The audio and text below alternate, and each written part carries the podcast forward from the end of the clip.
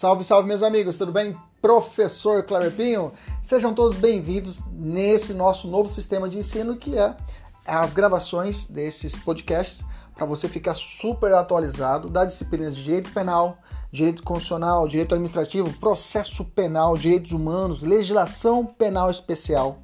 Tudo atualizado e focado para o seu concurso público e exame de ordem e, além disso, gratuita. São aulas completas.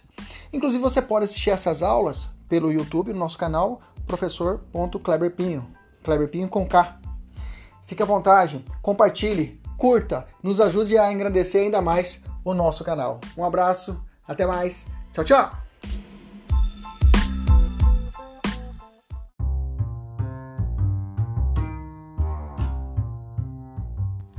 Salve, salve meus amigos, professor Kleber Pinho! Começando a nossa super aula de direito penal hoje.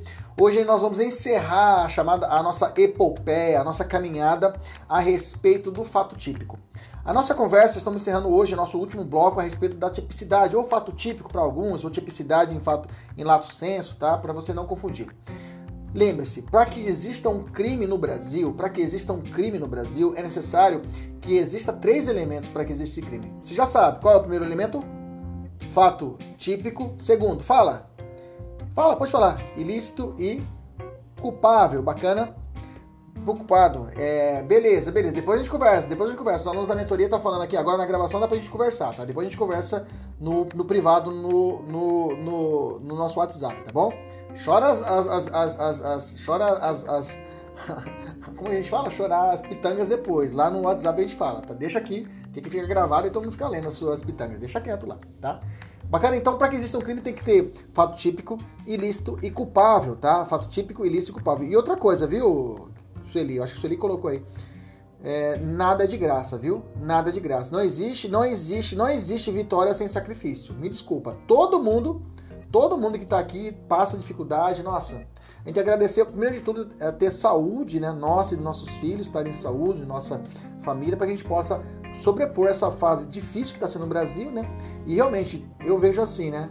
Que sempre depois da tempestade vem a calmaria. Então eu penso eu que depois que passar esse momento, aquelas pessoas que realmente é, é, é, é continuarem firmes, estudando, dedicando, trabalhando, com certeza gerará frutos futuros. Então, o que eu falo para você, persista, tá? Persista nos seus estudos, nada é de graça, as pedras estão aí para nós podemos sobrepor essas pedras. Deus nunca coloca uma cruz que, que você não consiga carregar, entendeu? Então, aprenda isso, tá? Aprenda não, você sabe disso, né? Só estou refletindo, lembrando, tá bom? Lá o, o nosso carpinteiro lá de, de Nazaré, ele sabe o que faz, tá bom? Vamos lá então. Então eu tenho que, eh, para que exista o crime, tem que existir o fato típico, ilícito e culpável. Tem que ter três elementos. Nós estamos estudando o fato típico. O fato típico ele é o mais complicado de todos, porque tem várias vertentes. O fato típico ele é dividido em conduta, nexo, tipicidade e resultado. A conduta foi o que mais nós batemos cabeça. Tivemos três aulas para falar da conduta, porque dentro da conduta a gente estuda conduta omissiva, aí crimes omissivo próprio, impróprio. Foi a vez que nós falamos lá da morte do, do, do menininho lá, do Henry, né? Nós falamos a respeito disso, da mãe e do, do Jairinho, Jaiminho, Jairinho, aquele cara lá, nós, no crime omissivo impróprio, que responde pelo resultado. Nós falamos também a respeito, na, no segundo vídeo, nós trabalhamos a parte de é, erro de tipo, erro de, de, de, erro de, de execução, erro na execução, resultado diverso pretendido, tem um vídeo exclusivo para isso. Se você está chegando aqui, se, não é no, se você não é nosso aluno da mentoria, tem um vídeo gravado aqui, estuda lá para você aprender, eu dou muitos exemplos a respeito disso. E aí eu tenho o terceiro, assistimos, fizemos a última, a terceira aula foi a respeito do intercrimes, onde nós falamos a respeito do, do crime consumado, do crime tentado e do, de, da desistência voluntária, arrependimento eficaz. Já está gravado também, pessoal da mentoria, tá lá o material, inclusive tem meta para fazer, tem aluno que está meio atrasado, tá atrasado, não me entregou a meta, porque cada aluno, quando estuda a meta que eu, da aula que eu leciono, tem uma, um simulado no final que ele é obrigado a fazer simulado, tirar uma foto e mandar para mim para que eu possa controlar, para ver se realmente o aluno está fazendo. Esse é o X, esse é o diferencial da nossa mentoria, esse controle íntimo dos alunos. E eu te falar, esse tem aluno que me dá trabalho, está assistindo a aula aqui, hein? Está assistindo aqui, me dá trabalho, aluna também me dá um trabalho de ficar correndo atrás, mas é isso aí, essa é a minha missão, né? Tentar realmente quebrar esse paradigma e já estou até ajudando. Alguns alunos estão se conscientizando realmente que Não adianta. O estudo, você faz parte desse, desse caminho. Se você não entender que você faz parte, aquela época da faculdade passou, onde você ficava sentadinho assistindo a aula, o professor passava conteúdo, você guardava o conteúdo, ficava feliz por ter ido na aula, e quando chegava perto da, facu da prova, fazia uma semana de estudo e fazia a nota, tirava sua nota lá, uma nota boa, será aprovado e seguia o curso. Isso não existe mais, isso não te pertence, tá? Essa época da faculdade, esqueça, esqueça. Concurso público, exame de ordem, esqueça. Se você não tiver determinação e foco, realmente fica difícil. Tem que estudar todo santo dia. Estudar e fazer o que? Exercício. Cheio de conversa, cheio de puxar a orelha. Puxa a orelha mesmo. Só, é, puxa a orelha. Essa é a minha função. Puxar a orelha de você. Pra você entender. Bacana? E depois você, você vai me agradecer. Vem pra cá. Então tá bom. Os alunos estão contando carinho ainda. Vamos lá. Então tá bom. Então eu já a conduta, a gente falou, conduta nós estudamos crimes omissivos, idolosos, culposos, já falei, chegamos até intercrimes. E hoje a gente vai continuar dentro do fato típico, vamos estudar outros três elementos do fato típico, que é o nexo de causalidade, a, a, a, a, tipicidade e o resultado. Gente, eu quero que você, por favor, se você estiver só assistindo nossa aula no computador ou com o celular, deixa, dá um print na telinha também aí, joga lá no Instagram, né? Me marca lá no Instagram também, isso é, é bacana, nos ajuda a divulgar o nosso trabalho. Beleza? Para que a gente possa ter mais força, mais vontade de ensinar e ter mais é, é, é, feedback a respeito disso. Eu fico muito feliz de estar aqui com vocês nessa, nessa, nesse dia de hoje. Vamos falar então de nexo causalidade? Vamos lá? Bacana. Vamos falar a respeito do nexo causalidade. O nexo causalidade está contido no artigo 13 do Código Penal. Professor, não tem material. Não sou seu aluno. Pega aí o Código Penal. Pega o Código Penal, deixa aberto ali. Os alunos da mentoria já tá no material, já fiz o material, tá lá, já o artigo 13 já copiado e colado, tá? Mas deixa aí, às vezes, o Vanemeco pertinho aí, qualquer coisa, eu posso pedir de você o, o, o Código Penal para você pegar para a gente dar uma lida juntos, tá? Então vamos lá, o artigo 3. O artigo 3 fala assim: o resultado de que depende a existência do crime somente é imputável a quem lhe deu causa. Então eu não posso, eu só posso imputar alguém a quem deu causa. Os tiros executados por Pedro foram que levaram à morte de João. Então eu tenho um nexo. O nexo é comprovado através de vários instrumentos. A própria perícia realiza isso. A, a prova testemunhal peri, comprova esse nexo de causalidade.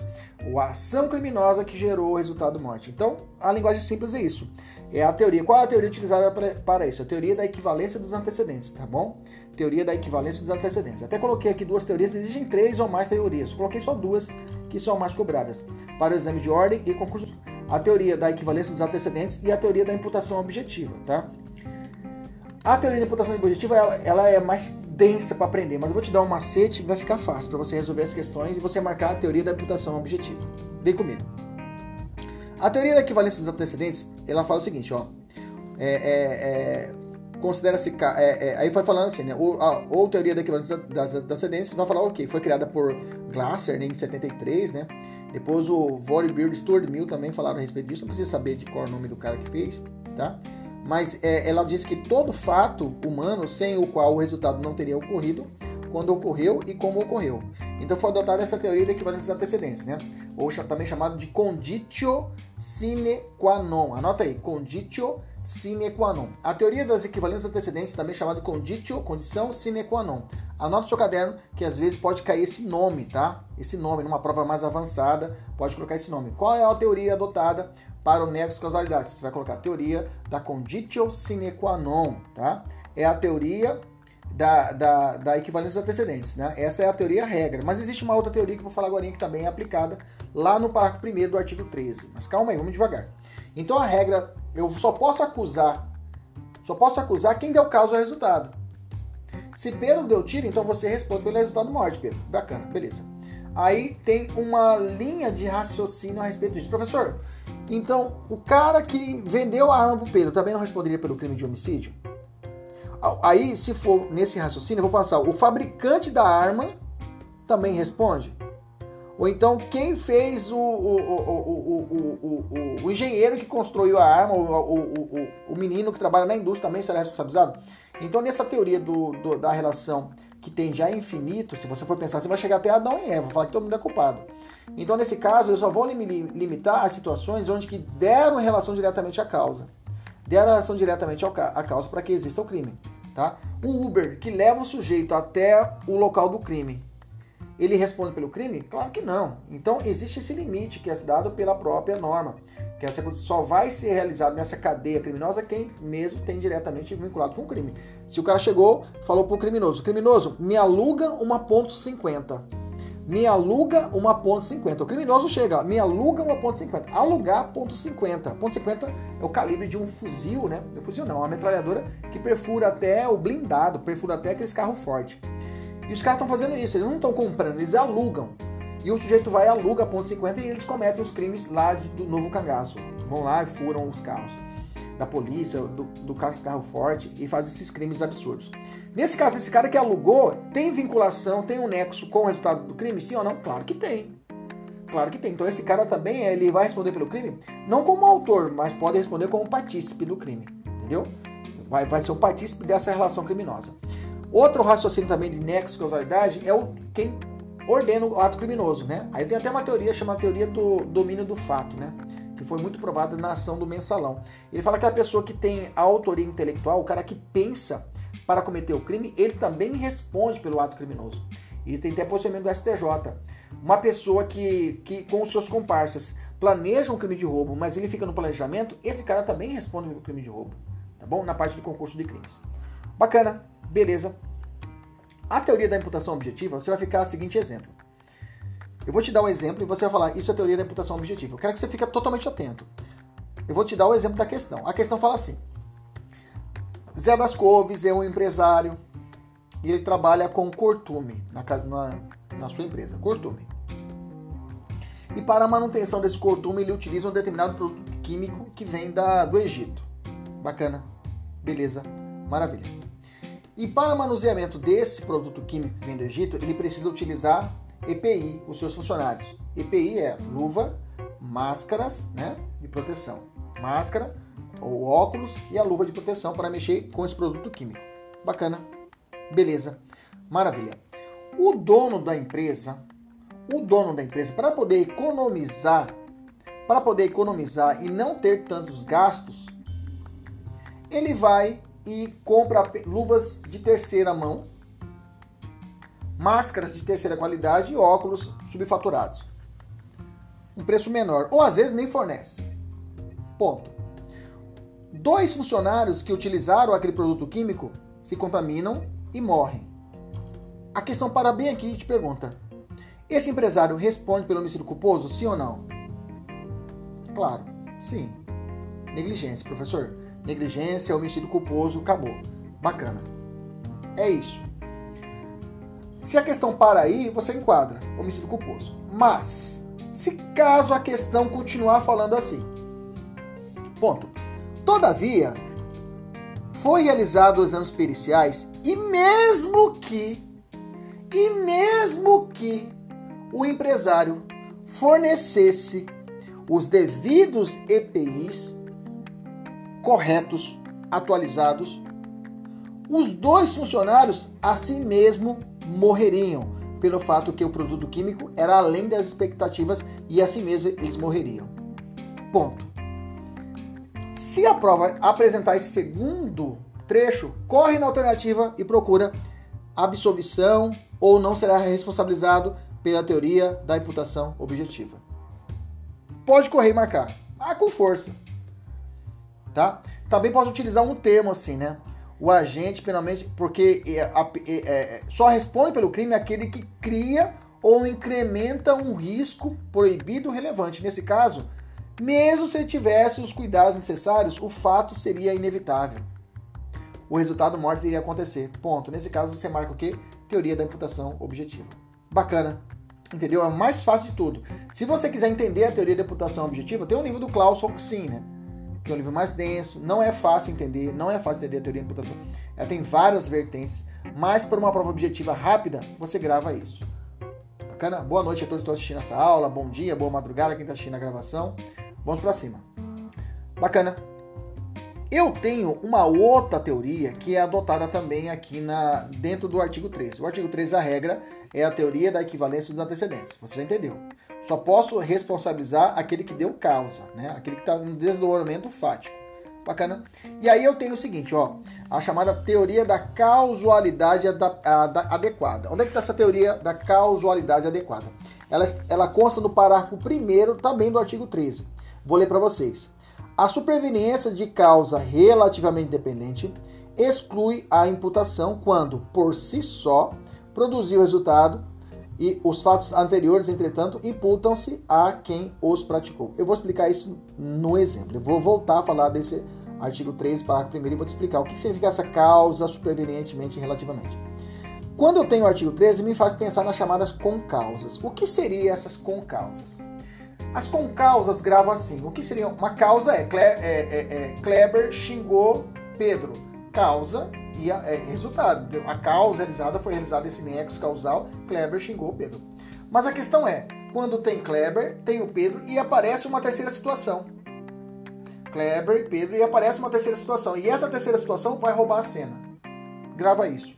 Quando eu falo de nexo de causalidade é quando tem eu, tem a vítima e tem uma terceira situação que rouba a cena. Ou seja, ele comete o crime no meu lugar.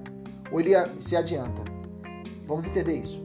Tá? Então são chamadas com causa. Eu vou ler para você devagarzinho o que seria com causa. Com causa é a convergência de uma causa externa à vontade do autor, ok? Uma causa externa à vontade minha, do autor, influído na produção do resultado, ou seja, influencia na produção do resultado naturalístico, por eu, por eu, por, por, desejado pelo autor, por mim desejado, e posicionando-se paralelamente ao seu comportamento de forma comissiva ou omissiva. Vou explicar para vocês agora. Então, primeiro entenda, causa, com causa é isso é quando estou num cenário fático, eu tenho o domínio da ação, eu vou cometer o crime, eu quero cometer aquele crime contra aquela vítima, aparece uma terceira situação, aparece uma terceira situação que influencia na minha ação de tal, de uma forma, que eu deixo ser, eu não, não responderei pelo fato diretamente, pela consumação, mas eu posso responder pela tentativa. E determinadas, quando é essa com causa externa, quando esse fato externo não é tão relevante, pode ser que não é, eu continue ainda respondendo pelo resultado daquele crime que eu quero cometer. Professor, não entendi. Calma, vou te dar exemplos, tá? Mas esse conceito é, é interessante você entender. E essas com causas, eu tenho as causas que são causa dependente e são causas independentes. A causa dependente é aquela que emana da conduta do agente, né? Por exemplo, é, a pessoa tem a intenção de matar alguém. Aí, após espancá-lo, coloca uma corda em seu pescoço, amarrando no seu carro. Em seguida, dirige o automóvel e arrasta a vítima ao longo da estrada, circunstância que provocou a morte dela. As, a, as condutas consistentes de agredir, amarrar e arrastar a vítima são inter, interdependentes para a produção do resultado final. Tá. Vamos ao direto ao ponto. Vamos parar de enrolar. Então eu tenho o seguinte, dois grandes grupos. Olha para mim, olha para mim, olha para mim, olha aqui, presta atenção. Lá que está fazendo, para, mexe, larga a onda do cachorro. Chuta o cachorro para lá, chuta o gato para lá. Fala para sua sogra, sogra, para um pouquinho. Dá para você parar? Assiste sua novela aí, vai assistir a novela lá, para de brinca com a sogra, fala, para de, para. Fala com o marido, marido, eu tô estudando agora, dá um tempinho, tá? Depois te dou atenção. Com, com docilidade, viu gente? Sempre com docilidade. Tá? Por, sogra amada, por favor, fica lá, deixa eu estudar aqui. Crianças, agora é hora para mãe estudar, papai estudar. Foca, vem comigo. Então eu tenho que as causas, elas podem ser relativamente e independentemente. Grava isso. Primeira coisa, e, e essas causas podem ser, ou melhor dizendo, aí, acabei desconcentrando. As causas podem ser absolutamente ou relativamente. Bacana? As causas podem ser absolutamente ou relativamente. Bacana? Beleza? Peraí. Tá no material, né? Mas eu deixo desenhar o pessoal que tá aqui. Peraí. Opa.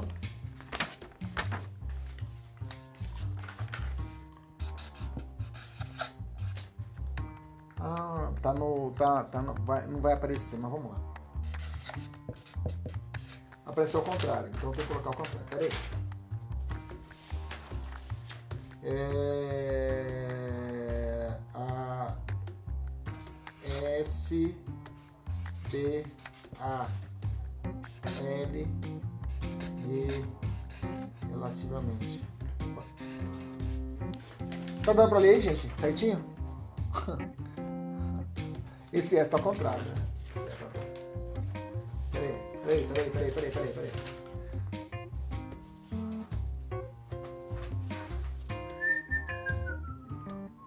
Esse aqui não pode. Pegando aqui, depois a esposa vai ficar brava comigo.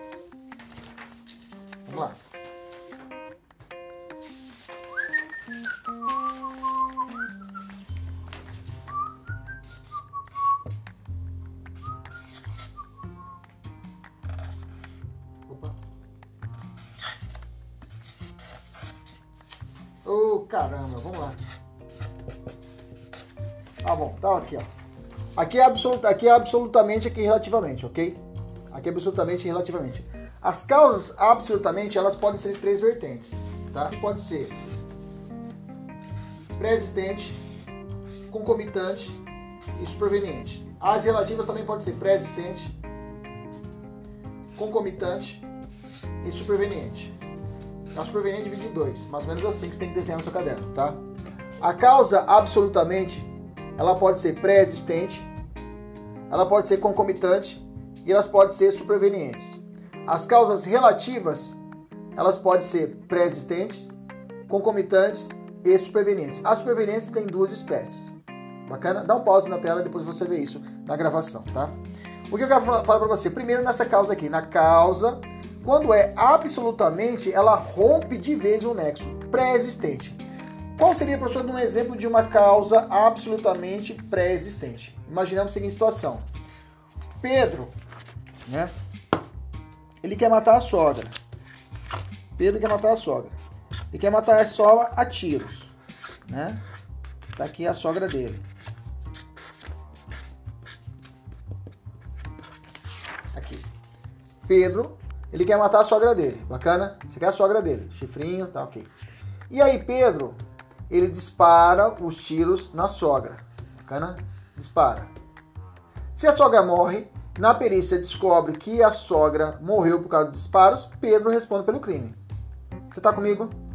Beleza? Bacana. A causa pré-existente, absolutamente, que vai romper esse nexo aqui, é se caso antes disso, antes dos disparos, outro genro deu para a sogra um chocolate quente. Antes do disparo, o outro, outro genro deu para a sogra um chocolate quente e ela bebeu. E aí, ela foi envenenada antes da ação do Pedro. Para você matar essa questão, você fala assim: se caso ela não fosse envenenada nesse caso, nesse dia, ela morreria? Sim ou não? Sim, ela morreria. Bacana. Morreria com meus disparos, beleza? A pergunta é: se o Pedro não tivesse aqui, ela morreria de qualquer forma? Sim ou não? Sim, ela morreria porque ela seria envenenada. Bacana. Se você tira a ação do Pedro da história, ela morreria, professor? Morreria. De qualquer forma, ela morreria por causa do veneno. Então, nesse caso, o fato que antecedeu, ou seja, a causa pré-existente, absolutamente roubou a cena do fato. E o Pedro não conseguiu o êxito de matar a sua sogra. Na aula passada nós falamos, quando que eu sei que é tentativa? Quando a gente fala, eu quero, mas não consigo. Então, nesse caso, o Pedro responde pela tentativa. Entendemos isso? Sim ou não com força? Fala aí pra mim, sim ou não? Nesse primeiro momento, sim ou não com força? Bacana. Eu acho que eu vi um sim. Deixa eu fazer uma variação aqui. Então, quando aparece no cenário da história uma outra situação, isso é chamado de concausa, e ela rouba a cena, ou seja, ele matou antecipadamente, ou seja, pré-existente, ela já está envenenada, e quando tomou o tiro, ela já estava a corrente sanguínea, o veneno já estava aqui fazendo efeito. Então, quando ela tomou o tiro, ela morre, tomou o tiro, ela morre, mas não por causa do tiro, mas por causa do veneno. Nesse caso, se Pedro não estivesse aqui, de uma forma ou de outra ela morreria. Então Pedro não conseguiu matar por circunstâncias alheias à sua vontade. Circunstâncias alheias à sua vontade eu chamo de tentativa. Nesse caso, Pedro, responderá pela tentativa. Bacana? Antes que você me pergunte, professor, deixa eu te perguntar. Se caso esse, é, ela, a sogra, ela tivesse deitado no, no, no sofá e ela tivesse dormindo, você tá comigo? Pedro chega e dá cinco disparos nela e ela e cinco disparos. Pá, pá, pá. Bacana? Vai para a perícia. E na perícia identifica que ela, quando tava, ele pensou que estava dormindo, ela já estava morta, porque ele, quando ele chegou, ela já estava morta. Já estava morta quando ele atirou, ela já estava morta. Ela já estava morta quando ele atirou, ok? Nesse caso, a pergunta vai ser, professor, Pedro responde pelo crime? Nesse caso, não. Por quê, professor? Quando ele disparou, ela já estava morta. Se ela já estava morta, O objeto do crime é impossível. Eu não posso matar quem já está morto. Nesse caso, Pedro responderá por nada. Aí, nesse caso, eu tenho o artigo 17, crime impossível. Bacana? Agora, vamos para a situação do, do nexo causal. Quando ele atirou, ela estava viva. Ela tinha sido envenenada antes. Ok? Ela tinha sido envenenada antes. E por causa do veneno, ela morre. Nesse caso, Pedro responde pela tentativa, porque ela ainda está viva. Entendeu? Então é possível que o veneno seja insuficiente e ele, ela, morre, ele vai, ela vai morrer com tiro. Então, nesse caso, ele responde pela tentativa, nesse caso do nexo. Agora, se ela já tiver morta, se ela já tiver morta, se ela já tiver morta, crime impossível por absoluta impropriedade do é, objeto, tá? Do objeto. Bacana?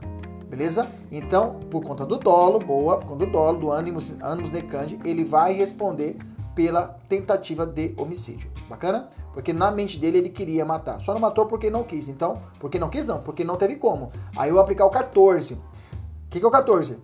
Pune-se a tentativa por, quando, é, é, por circunstâncias alheias à vontade do agente. Aí vou pegar a pena do homicídio e fazer a redução da pena. Bacana? Tranquilo? Se ela já estiver morta, aí não tem nada. É absolução. Se ela já está morta, crime impossível, não há tentativa, não há nada. Absolvido. Bacana? Na nosso material, o pessoal da mentoria vai para o material. Eu coloquei lá. Causa pré-existente independente em relação à conduta, a, a conduta do agente. Né? Artigo 13, caput. Duas causas interligadas. A pré-existente, que é a ação do, cunha, do genro que deu o veneno, e, a, e do agente, que atirou. Ok? Produzem resultado. Né? Aí eu coloquei três exemplos para você anotar. Parte da doutrina sustenta que o agente somente responderá pela morte se tiver consciência. Ah, não, estado da homofilia. Ah, não, isso aqui é relativamente. Opa, tô lá embaixo. Volta. Não, homofilia é outra coisa, tá? Então a causa pré-existente, voltando, é na parte azul. Desculpa, eu até tirei aqui do fogo. É a parte azul. É relativamente outra conversa. Eu não cheguei na relativamente ainda. A causa que produz o resultado existia antes da conduta. A causa que produziu o resultado existia antes da conduta. Ou seja, antes da conduta dele já existia a causa que é o envenenamento. Bacana, tranquilo, maravilha. Na segunda hipótese, eu tenho a causa absolutamente independente concomitante, ou seja, ao mesmo tempo. Ao mesmo tempo da ação, eu tenho a hipótese. Vamos desenhar aqui. Tá?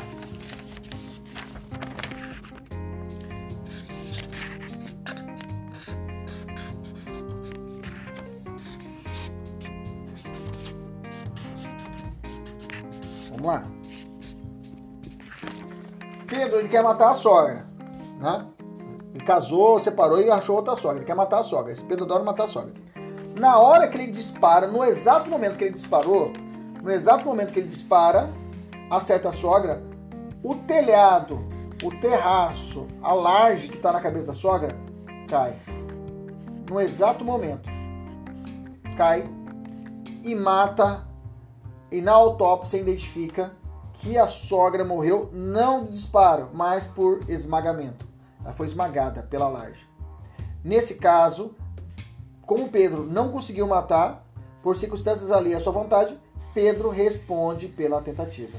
Entendeu? Essa é a causa, a causa concomitante, absolutamente dependente, ou seja, absolutamente porque a terceira situação que apareceu age sozinha. Por quê? Se Pedro não estivesse aqui, a pergunta é: ela morreria da, da mesma forma, sim ou não? Sim. Então Pedro responde pela tentativa.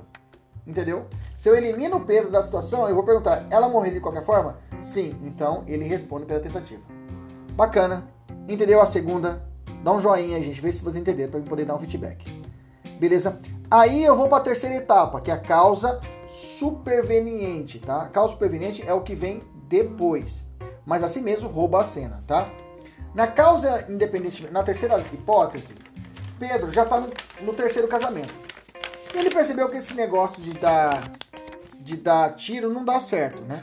O que, que o Pedro fala assim para matar a sua terceira sogra? Ele vai, é agora, ele oferta para ela um chope. Um chope. Pedro fala assim: ah, nessa terceira situação, na terceira situação, que é a causa superveniente, absolutamente dependente em relação à conduta do agente, o Pedro pensa: ah, vou dar para ela um chope. Se eu der o chope para ela, ela vai morrer envenenada e já resolvo isso, tá? Agora a causa superveniente, que, ou seja, que vem depois da conduta de Pedro, Pedro dá o veneno para ela, ela bebe. Enquanto o veneno ainda está fazendo efeito, ainda não fez efeito, o suficiente para ela morrer, aparece outro genro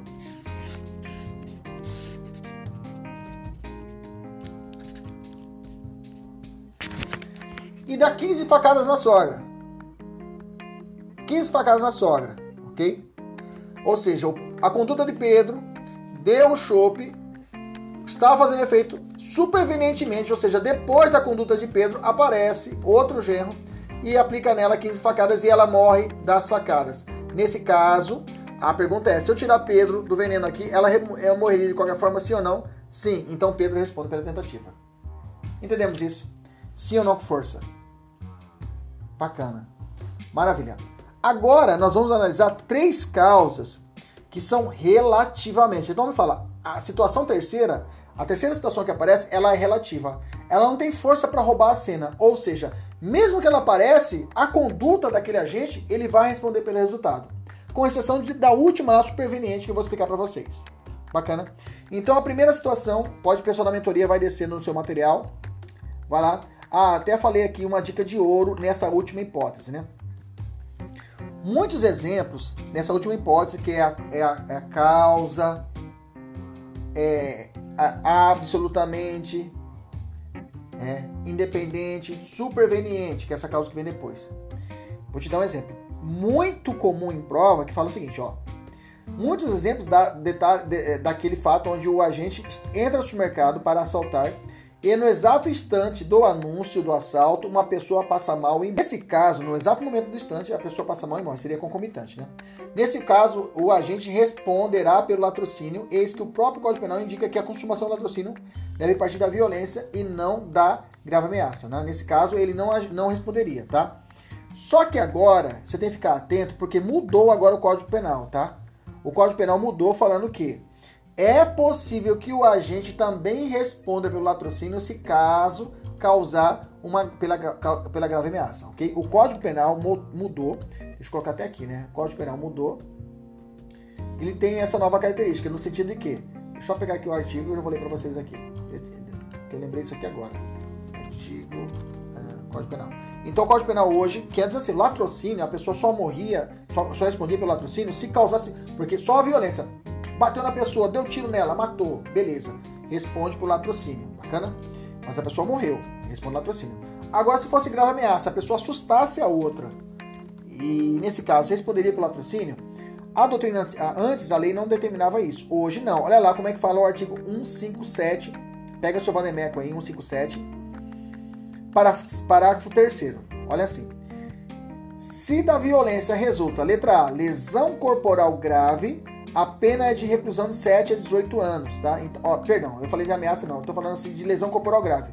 Se caso ocorrer lesão, antes, se, antes só respondia latrocínio se a pessoa morresse. Antes só respondia pelo latrocínio se a pessoa morresse. Antes só respondia pelo latrocínio se a pessoa morresse. Ponto. Hoje não. Se a pessoa causar uma lesão corporal de natureza grave por causa da ação criminosa, ele não responde pelo latrocínio, mas responde por uma pena mais grave, tá? E se causar a morte, a pena de reclusão de 20 a 30 anos e multa. Ou seja, ele vai responder pelo latrocínio se causar a morte. Se causou uma lesão, a pena agora também é mais alta, tá bom? Bacana? Só esse adendo que isso para você. Então quer dizer que se o cara anuncia o assalto dentro do, do, do estabelecimento, se ele anuncia o assalto dentro do estabelecimento, ele não responde pelo latrocínio pela grave ameaça. Só responderá pelo latrocínio se ele causar o que? A morte da vítima mas ele pode responder também pela uma pena mais alta se ele causar uma lesão grave à vítima. Fechou? Se ele falar, é um assalto, o senhorzinho na fila, morre. De novo, o cara fala, é um assalto, o senhorzinho na fila, morre. Nesse caso, eu respondo pelo, pelo, pelo, por latrocínio? A resposta é não, porque grave ameaça não, não, é, não pune latrocínio. Primeiro ponto. Se ele causar lesão corporal no velhinho, bater nele, ele responde latrocínio? Não, mas responde com uma pena maior. Se ele matar o velhinho, responde responde por homicídio? Não, responde por latrocínio dentro do assalto, dentro do banco. Bacana. Fechou as três situações, não erra mais. Vem pra cá. Agora vamos falar da causa pré-existente relativamente. As causas relativamente, como eu falei, não rouba a cena do crime. O sujeito ainda continua respondendo pelo fato criminoso. Primeira delas é a causa pré-existente. Isso aqui cai muito em prova, tem que ficar atento. Vou separar aqui. A causa pré-existente, até o nome fala, é pré-existente relativamente. Vamos entender. Imaginamos a seguinte situação: Pedro, ele sabendo que a sua sogra sofre de uma doença que não consegue realizar uma certa coagulação do sangue. Ela é portadora de hemofilia, tá? Ok? Ela é hemofílica, ok? Ela faz tratamento. Aí o Pedro, ele vai e corta o braço da sogra. Bacana? E ele sabe, ele falou assim, ele sabe na cabeça. Eu sei que você é hemofílica, ok? Corta o braço dela. E aquilo ali causa um agravamento e ela morre. Porque a causa aqui é preexistente. O que é preexistente aqui? É a hemofilia dela. Já existia essa, doença, essa condição pré-existente. Bacana? Aí vem aquela pergunta, deixa eu eliminar. Por essa causa pré-existente, é, é a hemofilia, se eu tirasse o Pedro desse cenário aqui e ficasse só a hemofilia, que é uma condição pré-existente dela, a pergunta é: ela morreria naquele dia? Porque no, no, anterior eu falei, se o cara tá com a, é, o cara quando na primeira, na causa pré-existente, absolutamente, eu até coloquei, né? Foi o chope né? Atirou e o, o outro cara foi e deu um chá pra sogra e envenenou ela. É uma causa. Ela já estava envenenada e ela morre de veneno. Então, se eu tirasse pelo daqui, ela morreria de qualquer forma. Você tá comigo? Agora aqui eu te pergunto, na causa pré-existente, relativamente, ela é hemofílica. Se eu tiro o pelo dessa ação aqui, hoje, ela morre naquele dia? É provável que ela vai morrer?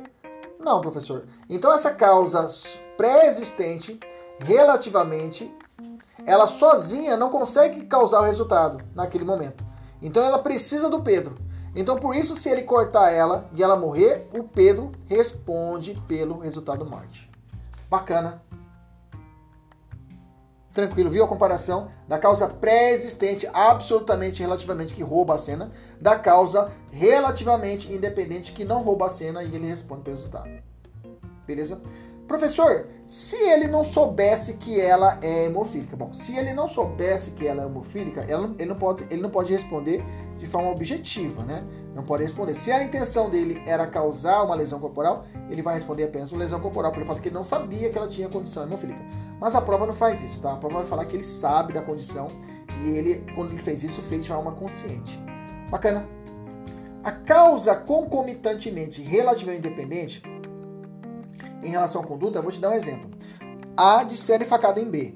No exato instante em que está sofrendo um ataque cardíaco, prova-se pelos ferimentos causados que, por contribuir, que contribuíram à morte. O agente responderá pelo homicídio consumado. Ou seja, se o sujeito dá uma facada no ar e naquele exato momento a pessoa sofre uma parada cardíaca e morre, na dá facada aqui no ar e sofre naquele momento uma parada cardíaca e morre, depois é feita a perícia e fala assim: se não tivesse aquela ação, a pessoa não teria aquela morte naquele momento, não teria parada cardíaca. Se não tivesse nessa situação. Ou naquele momento da violência, não teria parada cardíaca e não, não teria morrido. Mas, por fato da ação criminosa dele, naquele momento sofreu parada cardíaca e morreu. E depois comprova-se que, se não existisse a ação criminosa, não teria parada cardíaca concomitante. Nesse caso, ele responderá ou não pelo resultado morte. Nesse caso, a prova vai dizer que ele deu a deu a facada, e naquele exato momento, concomitante, aconteceu uma situação terceira, que seria o que? A parada cardíaca. E depois comprova que tem relação da facada com a parada cardíaca. Por quê? Se ele não tivesse dado a facada, ela não teria morrido com a parada cardíaca. Nesse caso, ele responde pelo resultado morte.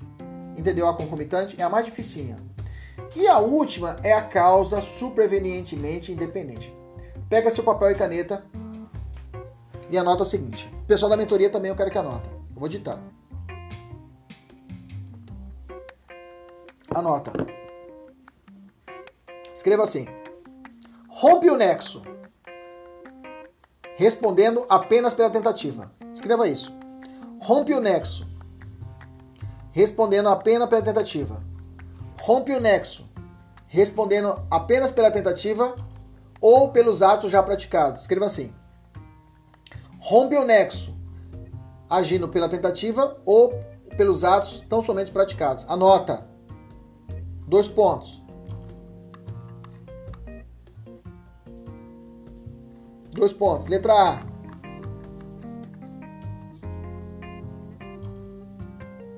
Caso fortuito no hospital. Exemplo: incêndio, desabamento, incêndio, desabamento, enchente,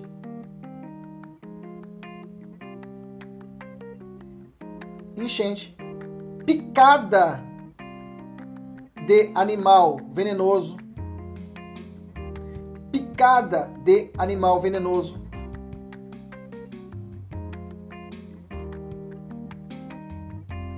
etc. etc. Ponto. Noutra linha, escreva assim. Noutra linha, escreva assim. Acidente de trânsito. Acidente de trânsito envolvendo a vítima. Acidente de trânsito envolvendo a vítima no transporte até o hospital. No transporte até o hospital. E o último ponto, já vou explicar isso daí. Coloca embaixo. Inobservância, inobservância ou não observância, inobservância da vítima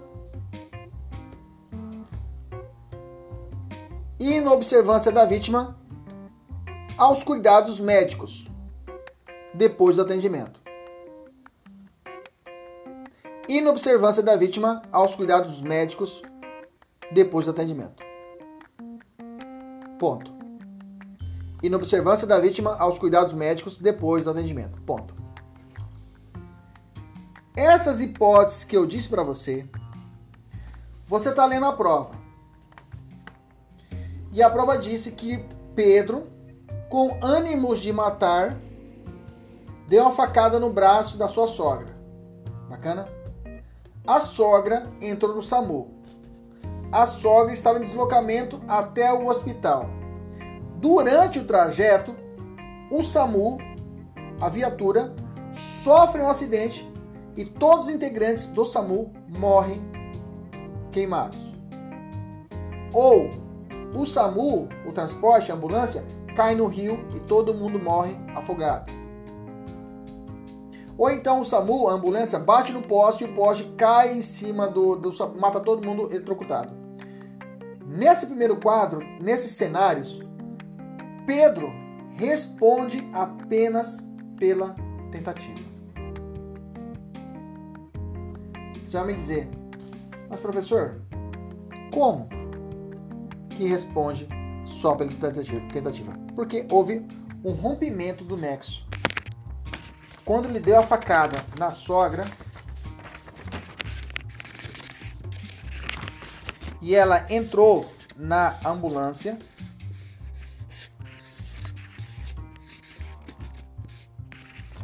Quando deu a facada no, na sogra e a sogra entrou na ambulância indo para o hospital, eu sei que você vai dizer, professor, tem nexo ela só morreu queimada porque estava dentro, dentro da viatura e porque tinha dado a facada. Beleza? Beleza. Aí eu te pergunto, se ela chegasse no hospital, ela teria uma probabilidade de sobreviver?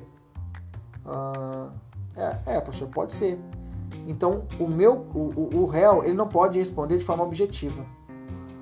Entendeu? Eu não posso, é, ele não pode responder por sonhos. Então, ah, o resultado morte tem que ser dado a ele. E não por tabela. Então, nesse caso, ele responde apenas pela tentativa. Entendeu? Bacana, isso é muito importante. Se você entendeu isso aqui, acabou. Você não erra mais nenhuma questão de nexo causal. Então, se você não entendeu também, eu quero que você decore o seguinte. Vou te dar uma macete. Você contou a história, deu uma facada, queria ambulância, a ambulância sofreu um acidente, você já corre na palavra e responde por tentativa. Pronto, faça esse raciocínio. Não, não divaga muito, não. Bacana. Professor, se ele queria só lesionar, morreu? Responde só por lesão corporal. Aliás, por tentativa de lesão corporal.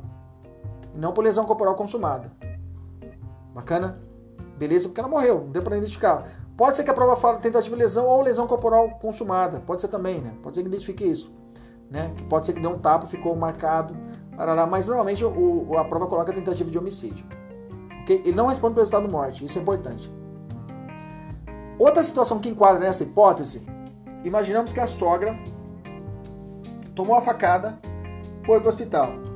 Está instável, está tranquila, pega Covid e morre.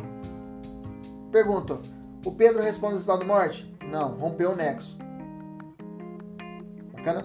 Rompeu o nexo. Porque ela poderia sobreviver. Não essa causa externa. Poderia, ela poderia ter sobrevivido. Entendeu? Outra situação. Que tá, essa do Covid é atual e pode cair na prova, tá? Essa do Covid é atual, um fato atual que pode cair na prova. O examinador pode brincar com você. Ok? Porque eu já fiz questão de falar de cara o Covid. Deu a facada, foi para o hospital e no hospital aconteceu uma enchente, ela morreu afogada rompe o nexo, responde só por tentativa. Deu a facada, foi ao hospital. Chegou no hospital, ela foi picada por uma cobra, um escorpião, morreu. Rompe o nexo, responde só pela tentativa. Deu a facada, foi ao hospital. Chegou no hospital, caiu um meteoro no hospital, explode o hospital. Tentativa. Deu a facada, foi pro hospital, fez o tratamento. O médico falou para ela: Filha, senhora, você tem que tomar esses remédios aqui. Entendeu? E aí, em vez de tomar esses remédios que o médico passou, ela começa a tomar chá de árvore Santa Maria. Pra poder, né? Eu lembro que fazia chá de árvore Santa Maria, né? Pra gente tomar com leite pra fazer cocô, pra matar os vermes, né? Lembro disso. Ai, que horrível falar isso. Mas é, tinha isso mesmo. Minha mãe fazia, a gente tomava chá de árvore Santa Maria. Bacana. Como a gente sofria quando era criança. Eu tomava, comia ovo de pato com aquele negócio. Aquele, como chama aquele negócio que carrega um peixe nas costas? Que é ruim que, meu Deus, né? Hoje eu tô até com groselha, tem negócio de groselha. Como chama aquele. aquele é um vidrinho que você coloca um o cara carregando um peixe nas costas. Aí eu olhava aquilo lá meu Deus, quando eu olhava eu já queria chorar, né? Que aquele negócio era ruim demais. Quem souber, coloca o nome aqui, que eu esqueci o nome desse bichinho aí. É, Biotônio Fontoura? Não, Biotônio Fontoura é outra coisa, é outro nome, é um nome esquisito. Bacana, gente. Então essas são, você vai colar nessas três hipóteses aqui, tá? Nessas três hipóteses que vai romper o nexo. O que não tiver nisso que eu falei, ele responde pela emoção de Scott. Emoção de Scott, né? Ingrid respondeu, emoção de Scott. Tomou muito, né, Ingrid, quando era criança, né? Pra dar cor, né? Pra ficar, pra ficar pálida, dar força. Emoção de Scott. Eu tomei emoção de Scott com ovo de pato, né? Quando era criança. Nossa senhora, comia igual um monstro. Até hoje, até hoje não parei de comer, mas tá bom. Bacana, maravilha. Então todas essas hipóteses que eu disse para você de causa superveniente que por si que, que, que causas supervenientes que por si só causam o resultado, vai romper o nexo. Fora disso daqui, ele responde pelo resultado. Se a prova falar, ah, deu a facada e ela sofreu uma infecção hospitalar, responde o resultado de morte. Deu a facada, ela ficou na sala vermelha da UTI, não tinha vaga, responde o resultado de morte. Tudo isso o Supremo já entendeu que o cara responde. Tá bom? Bacana. Nexo de causalidade é isso aí, vamos fazer questão para poder deixar bem amarrado. Amarradinho. O material, se você perceber, gente, todas as, as situações, todas as situações eu coloquei pelo menos 3 a 4 exemplos. Porque essa parte agora é exemplo mesmo, você tem que decorar os exemplos. Bacana? Beleza? Vamos fazer uma questão. Paula, com intenção de matar Maria, desfere contra ela 15 facadas. É importante você grifar lá no começo. Ela tem intenção o quê? De matar. Você tem que grifar. Grifa aí no seu material. Quem está chegando agora estão resolvendo questões. Vamos lá. Desfere contra ela 15 facadas, todas na região do tórax. tórax. Cerca de duas horas após a ação de Paula, Maria vem a falecer. Bacana. Todavia, a causa mortes, determinada pelo auto de exame cadavérico, foi envenenamento. Posteriormente soube que Maria nutria intenções suicidas e que na manhã dos fatos havia ingerido veneno com base na situação descrita, assinale a opção correta. Aqui é perigosa, né? A questão aqui é perigosa, né? Nesse caso, pela narrativa do fato, a, a vítima ainda estava viva. Você tá comigo? Ela estava viva, né? Vamos ler a questão. Paula, com a intenção de matar Maria, desfere contra ela 15 facadas na região do tórax. Então quer dizer que a Maria estava viva ainda. Se ela estava viva ainda, não é crime impossível. Entendeu? Se ela estava viva ainda, não é crime impossível. Se ela estava viva ainda, não é crime impossível. Bacana? É aquele primeiro exemplo que eu falei para você. Tá ali. Né? Ao invés de alguém dar o veneno para ela, ela tomou o veneno. Só que ela estava viva ainda. Vamos mudar o cenário do crime. Se ela tomou o veneno, tá deitada lá e já morreu, o coração parou. E vem a, a inimiga e dá 15 facadas. Aqui é crime impossível. Quem deu a facada não responde por nada. Bacana? No caso, não. A Maria estava viva, já tinha tomado veneno, estava tava lá acesa e ela deu as 15 facadas. Depois abriu e identificou que era o veneno que causou a morte. Então a Paula não conseguiu matar por circunstâncias alheias à sua vontade, nesse caso, tentativa. Alternativa correta, vamos procurar. Letra A. Paula responde por homicídio doloso? Não. Paula responde por tentativa de homicídio. Oh, que delícia. Letra B. Letra C. O veneno em relação às facadas configura. Não, não vou nem continuar a ler para não dar confusão. Letra B é a alternativa correta. Vou ser feliz e vou para a próxima. Bacana? Pessoal do OAB é só 40 pontos que você precisa, né? Pessoal dos concursos públicos, pelo menos 70 pontos aí. 70 a 75 pontos. É o básico, tá? Se a sua meta é bater, se for o caso, 80 pontos. Concursos normais hoje, 80 pontos você está dentro. Prova de 60 questões, tem que estar tá fazendo mais ou menos 58, 59, né? Prova de, de, de, de 80, 80 questões, é isso. 68, 62, já, tá, já 65 pontos já está na média de aprovação, tá? Então não é muita coisa, gente. Vamos lá. José subtrai o carro de um jovem que lhe era totalmente desconhecido, chamado João. Tal subtração, é importante esse fato que é totalmente desconhecido. Então o cara não sabia que o cara. É importante você grifar isso. Tal subtração deu mediante emprego de grave ameaça, exercida pela utilização de arma de fogo. João, entretanto, entretanto, rapaz jovem, de boa saúde e sem qualquer histórico de doença cardiovascular, assusta-se de tal forma com a arma que vem a óbito em virtude do ataque cardíaco e não por causa do disparo. Bacana? Nesse caso, nesse cenário, a alternativa correta. O José, ele vai responder por qual crime? Veja, ele não sabia. A prova teve essa, essa, esse cuidado de falar que era totalmente desconhecido a doença. E o cara nem tinha doença. Então o cara não tinha como. Agora, se eu sei que você tem a doença do coração e aí eu sei disso. E aí eu influencio, te assusto, ou conto uma piada muito boa para você rir e morrer do coração, e a vontade era minha é essa, de contar uma piada boa e você morrer do ataque de coração, nesse caso eu posso responder pelo crime. Causa pré-existente, relativamente, é, é, é, relativamente, causa pré-existente relativamente. Então eu respondo pelo resultado morte. Mas aqui ele não sabia que o cara tinha problema cardíaco, e muito menos o cara nem tinha, porque era jovem. Então, nesse caso, percebe-se que a morte do sujeito não pode ser imputada a José. Então, nesse caso, ele vai responder por qual crime, professor? José responde pelo latrocínio? Não. José não responde pela morte de João. É a alternativa B. Eu vou marcar essa. Não responde pela morte de João. Qual crime ele cometeria, professor? Bom, a questão disse que ele, ele, José subtraiu o carro de um jovem. Então, se subtraiu, o crime já se consumou. Então, ele responderia aqui pelo menos somente pelo furto, né? Não, mas se ele usou arma, responderia apenas pelo roubo. Roubo na forma simples bacana, tranquilo. Não, se usou a arma, né? Roubo com o aumento de pena, melhor dizendo, e não pelo latrocínio. Mas a questão não trouxe esse, esse, essa alternativa, só trouxe assim: B. José não responde pela morte. Se não falou mais nada, é essa que vou marcar. Se fosse enquadrar o crime, roubo com causamento de pena, roubo consumado com causamento de pena pelo uso de armas de fogo. Mais uma, o Wallace hemofílico, pronto, já me deu a condição, pré-existente que é hemofílico foi atingido por um golpe de faca em uma região, do, região não letal do corpo. Júlio, autor da facada, que não dá dolo de matar, mas sabia da condição da saúde específica de Wallace. Ele sabia, já sabia que era condição pré-existente. Mas ele, a prova trouxe que não queria matar. Mas o sujeito morreu em condições da facada. Quer ver? Sai saindo do crime sem desferir outros golpes. Estando Wallace ainda vivo, no entanto, algumas horas depois o Wallace morre, pois apesar da lesão ser em local não letal, sua condição fisiológica agravou o seu estado de saúde. Letra A. Então, veja, não, não deixou de romper o nexo. O nexo persistiu. Então, há o nexo da ação, da ação do Wallace com resultado morte. Aliás, da ação do Júlio com resultado morte. Bacana? Vamos às alternativas. Letra A. O fato de Wallace ser hemofílico é uma causa relativamente independente pré-existente.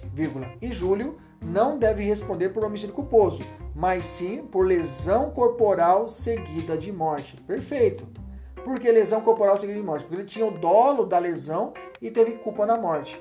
Bacana? E não só o homicídio culposo, porque a questão falou que na verdade não queria matar, não teve o homicídio culposo quando a pessoa não tem ânimo de cometer nenhum crime e resulta-se o resultado morte por sua negligência. Aqui na questão não. Ele tinha vontade de causar lesão. Opa, lesão de antecedente é dolo e morte na consequente culpa é a lesão qualificada por resultado morte ou lesão seguida de morte. Alternativa correta, letra A. Beleza? Maravilha. Questões boas, hein? FGV é foda. As questões da FGV são fodas. Realmente eu falo pra você que são boas de resolver. Letra a próxima. Após discussão de uma casa not... após após discussão em uma casa noturna, Jonas, com a intenção de causar lesão, aplicou um golpe de arte marcial em Leonardo, causando fratura em seu braço. Leonardo então foi encaminhado ao hospital, onde constatou-se a desnecessidade de intervenção jurídica e optou-se por um tratamento mais conservador, com analgésicos, com analgésicos para dor, o que permitiu que ele retornasse às suas atividades normais em 15 dias. Veja, já tirando a chamada lesão corporal grave por é, afastamento por mais de 30 dias, né? Que é a primeira hipótese lá do artigo 129, parágrafo 1 inciso 1, né? É lesão corporal grave quando o cara fica afastado das suas, das suas atribuições habituais por mais de 30 dias. Então já tirou aqui. Então não houve lesão corporal grave. Continua uma lesão corporal simples. Ponto. A equipe médica, sem observar os devidos cuidados. Opa! A equipe médica, sem observar os devidos cuidados exigidos, ministrou o remédio a Leonardo sem observar que era composto por substância a qual o paciente informara ser alérgico nem sua ficha de inscrição. Opa, peraí. Jonas falou, peraí, a culpa não foi minha, parceiro. A culpa não foi minha. Caso superveniente aí, que por si, por si só causou resultado. Tô fora dessa. Me tira fora dessa. Vocês que, vocês que fizeram a cagada aí. Então vocês devem responder pela morte do cara. Bacana? Em razão da condição médica apresentar, da medicação aplicada, em condição da medicação aplicada, Leonardo sofreu choque anafilático, evoluindo a óbito conforme demonstrado em seu laudo de exame cadavérico. Recebidos os autos de inquérito, o MP ofereceu denúncia em face de Jonas. Errado, não pode. Não, mas imputando o crime de homicídio doloso. Não pode, né? Não tem homicídio doloso aqui, porque houve um rompimento do nexo. Bacana. Diante de tais fatos acima narrados, considere o estudo da teoria da equivalência dos antecedentes, né? Eu, eu, estudando, eu estudo a teoria da, da, equivalência. O advogado de Jonas deverá alegar que a morte de Leonardo decorreu de causa supervenientemente relativamente que por si só causou o resultado. Bacana? Então, onde é que está isso? Qual a alternativa que traz essa alternativa? Letra D. Relativamente dependente que por si só produziu resultado, devendo haver uma desclassificação. Perfeito. Para crime de lesão corporal, não podendo ser imputado o resultado morte. Perfeito. A desclassificação nesse caso, eu vou, eu vou alegar ela ou na resposta à acusação aqui no início do procedimento do júri, lá atrás, alego ela. A desclassificação normalmente, é, ela, nesse primeiro momento, normalmente a gente não pede desclassificação, pede absorção sumária, né? Existência do crime, né? O lado 414, salvo engano. Mas a alegação final você pode alegar também na fase de alegações finais, esse pedido, e antes do juízo da pronúncia, né? Que é a, a primeira fase do tribunal de júri encerra, porque é um homicídio, foi enquadrado como homicídio, então vai para o rito do júri, que são duas fases. Uma fase até a pronúncia e da pronúncia até a, a, a, a audiência do tribunal do júri. Então, por alegações finais, antes no, no finalzinho da primeira fase, você possa citar, olha, desclassifica excelência. Não é o caso de ir para o júri e o senhor já pode fazer o julgamento. Bacana, tranquilo, maravilha. Fechamos nexo. Bacana, nexo era o mais difícil. Tipicidade. Tipicidade, a gente fala tipicidade, tipicidade, tipicidade, né? Que aí eu falo fato típico, eu tenho dentro do fato típico, eu tenho os seus elementos, a conduta, nexo e a tipicidade. A tipicidade, ela é um dos elementos do fato típico, ok? Normalmente, às vezes, a gente fala até tipicidade, a gente dá o nome de tipicidade para fato típico, né? Acontece isso, né? Mas é verdade que a tipicidade é, uma, é, é uma, um dos elementos da conduta, a tipicidade. A tipicidade tem duas, tem duas hipóteses. A tipicidade formal, que é pré-existente. Antes do fato acontecer, já existia ela e a tipicidade material que observa o objeto do bem. A tipicidade formal é nada mais, nada menos que é o casamento. Alguns chamam de subsunção. Exatamente. Subsunção. O que é subsunção? É você olhar a norma e olhar o fato criminoso e fazer o correto enquadramento. Se eu olhar a norma e olhar o fato criminoso e não encaixar, e não encaixar, não há tipicidade material, por consequência, não há fato típico, por consequência, não existiu o crime. Bacana? Tranquilo? Deixa eu só salvar aqui.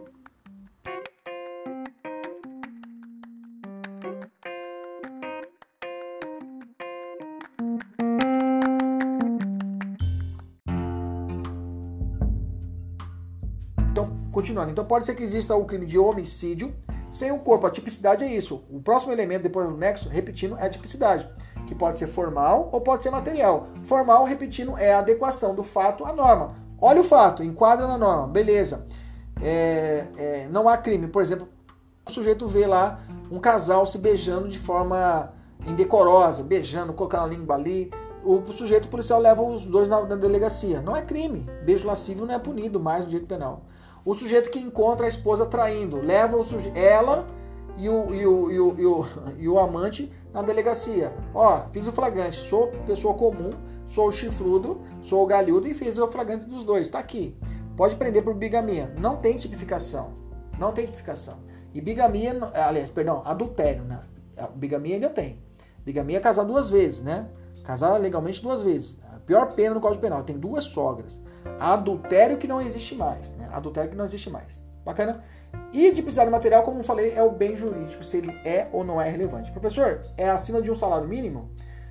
Tá, depende, porque eu tenho o crime de descaminho, por exemplo, que é a muamba, quando você entra aqui no Brasil com a muamba e não recolhe o devido tributo, se não ultrapassar a 20 mil, se não ultrapassar a 20 mil, poderá se aplicar a significância. Não existirá tipicidade material, não existirá fato típico e, por consequência, não haverá crime, se não ultrapassar 20 mil. Se ultrapassa 20 mil, aí poderá, não haverá aplicação da significância. Então, eu não posso dizer firmemente que o princípio de significância só se aplica ao limite de um salário mínimo, que tem essa exceção que é o descaminho. Bacana, tem que tomar esse cuidado. Zaffaroni, um argentino, professor, ele faz parte da Corte Suprema do, da Argentina, Enrico Eugênio Raul Zaffaroni, ele traz uma teoria chamada teoria, teoria com tipicidade conglobante. Eu vou deixa eu falar tipicidade conglobante. O que seria essa tipicidade conglobante? Ele, ele, defende o seguinte, o, engraçado, o Zaffaroni ele é muito minimalista, né? Ele, ele é contra essa, essa onda de direito penal do inimigo, né? Fazer crime. Ele é muito contra, ele é muito defensor. Ele trabalha muito a parte de defensoria pública, é um cara que tem que ser lido, e a parte também de, de advocacia, né? É um cara que faz muito essa, essa visão da defesa, não da acusação. E nesse sentido ele fala, olha, não posso imputar um crime se as outras esferas do direito se não tratam essa forma de forma, é, se não punem ele. Ou seja, se está sendo punido por uma outra esfera ou não está sendo punido, tem que ser analisado isso. Então quer dizer que se isso não é nenhuma punição administrativa, por que, que eu vou colocar como direito penal? Se o direito penal tem que cuidar das coisas mais relevantes. Então primeiro eu tenho que ver se as esferas de outras esferas punem ou se elas já deram conta. Se deram conta ou já se puniram, não tem que se falar em direito penal. Então, o direito penal só seria pena se realmente essa, essa situação ela também é punida pelas esferas penais, outras esferas além da penal, e, e elas não conseguiram ter surtir seus efeitos, e aí o direito penal vem para resolver. Bacana? Pessoal da mentoria, eu coloquei um textinho depois de dar uma a respeito disso. Resultado, para poder fechar a nossa aula de hoje, resultado é, é a consequência provocada pela gente. Resultado é a causa. É, a, do homicídio, a morte. O resultado, morte. Lembra que o resultado naturalístico, ou seja, resultado que muda o mundo, se dá aos crimes materiais. Os crimes formais não precisam de um resultado naturalístico. A mera ação do sujeito, a mera ação, é, admite-se o resultado, mas não é exigido. Tá? Diferente dos crimes de mera conduta. Os crimes de mera conduta nem prevê resultado. A mera ação do jeito de andar com uma arma de fogo sem registro na rua já pode enquadrar como crime. Professor, mas ele nem pensou, nem pensou em cometer um crime. Não interessa. Só o ato de estar andando com uma arma de forma irregular já considera que é um crime de mera conduta, ou seja, o resultado é antecipado. Não precisa existir um resultado naturalístico. Ele não precisa roubar ninguém, não precisa assaltar ninguém. Só o fato de andar com essa arma já é punido. Gente, eu acho que valeu, né? Vamos fazer uma questão aqui. Patrício, ao chegar em sua residência, constatou o desaparecimento de um relógio que havia herdado. Beleza, vamos lá. Bacana. Ao final, é, é, isso aí, gente. Põe a sogra para assistir também. Manda esse, dá um link dessa aula para a sogra assistir, gente. Importante que nossa sogra estude também, tá? Volta aqui. Patrício, ao chegar em sua residência, constatou o desaparecimento de um relógio que havia herdado de seu filho, de seu, seu falecido pai.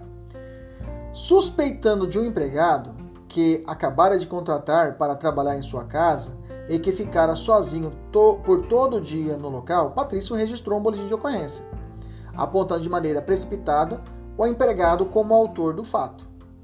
Sendo instaurado o respectivo inquérito em desfavor daquele suspeito, é, em, em, em, razão daquele suspeito. Ponto. Ao final da investigação, o inquérito foi arquivado a requerimento do Ministério Público, ficando demonstrado que o indiciado não fora o autor da infração criminal. Considerando que Patrício deu a causa à instalação do inquérito policial em desfavor de empregado cuja inocência restou demonstrada, é correto afirmar que o seu comportamento configura o quê? O que, que você acha? O cara suspeita de um sujeito. Vou lá para a delegacia e faço notícia crime. É instaurado inquérito policial. É investigado. O delegado conclui o inquérito. Faz o relatório. Envia para o juiz. Juiz envia para o promotor. O promotor fala: ó, tem que arquivar que não tem indício que é crime. Bacana? Bacana. Eu, de ter alardado isso, ter levado isso para a polícia, dessa suspeita que eu tinha por um crime, eu respondo por algum crime? Claro que não. Claro que não. Eu só responderia se eu soubesse que era mentira. Se eu soubesse que eu estava mentindo, que é mentira, não cometeu o crime, eu sei que foi outra pessoa, mas eu imputo a ele para poder prejudicar ele, aí eu posso cometer dois crimes. Se eu só falo na rede social, estou cometendo calúnia. Agora, se eu vou até a delegacia, eu vou mexer com a estrutura do Estado, eu posso responder pelo crime de denunciação caluniosa. Que não é o caso, gente. Você pode ir na delegacia e falar, olha, eu acho que é o sujeito e não vai dar nada para você. Então, nesse caso, o fato é o que? A é a alternativa letra A. Beleza? Meus queridos, hoje foi maravilhoso essa quinta-feira. Nos, nos siga nas redes sociais aí para você ficar atento das nossas próximas gravações. Tá bom? Sempre a gente tá colocando no nosso Instagram, professor Kleber Pinho. Dá uma olhada, nos, segue, nos siga lá no nosso Instagram, siga aqui também no YouTube, Spotify, tem o nosso canal no Spotify, bacana. Beleza? Só no Tinder, que aí eu não tenho como eu ficar lá presente, que no Tinder é uma rede social que não é pra gente séria como eu. Bacana? Professor, casado, fiel, feliz e fiel e católico. Bacana? Um abraço, fique com Deus e até a próxima, se Deus quiser, e Ele sempre quer. Tchau, tchau, galera.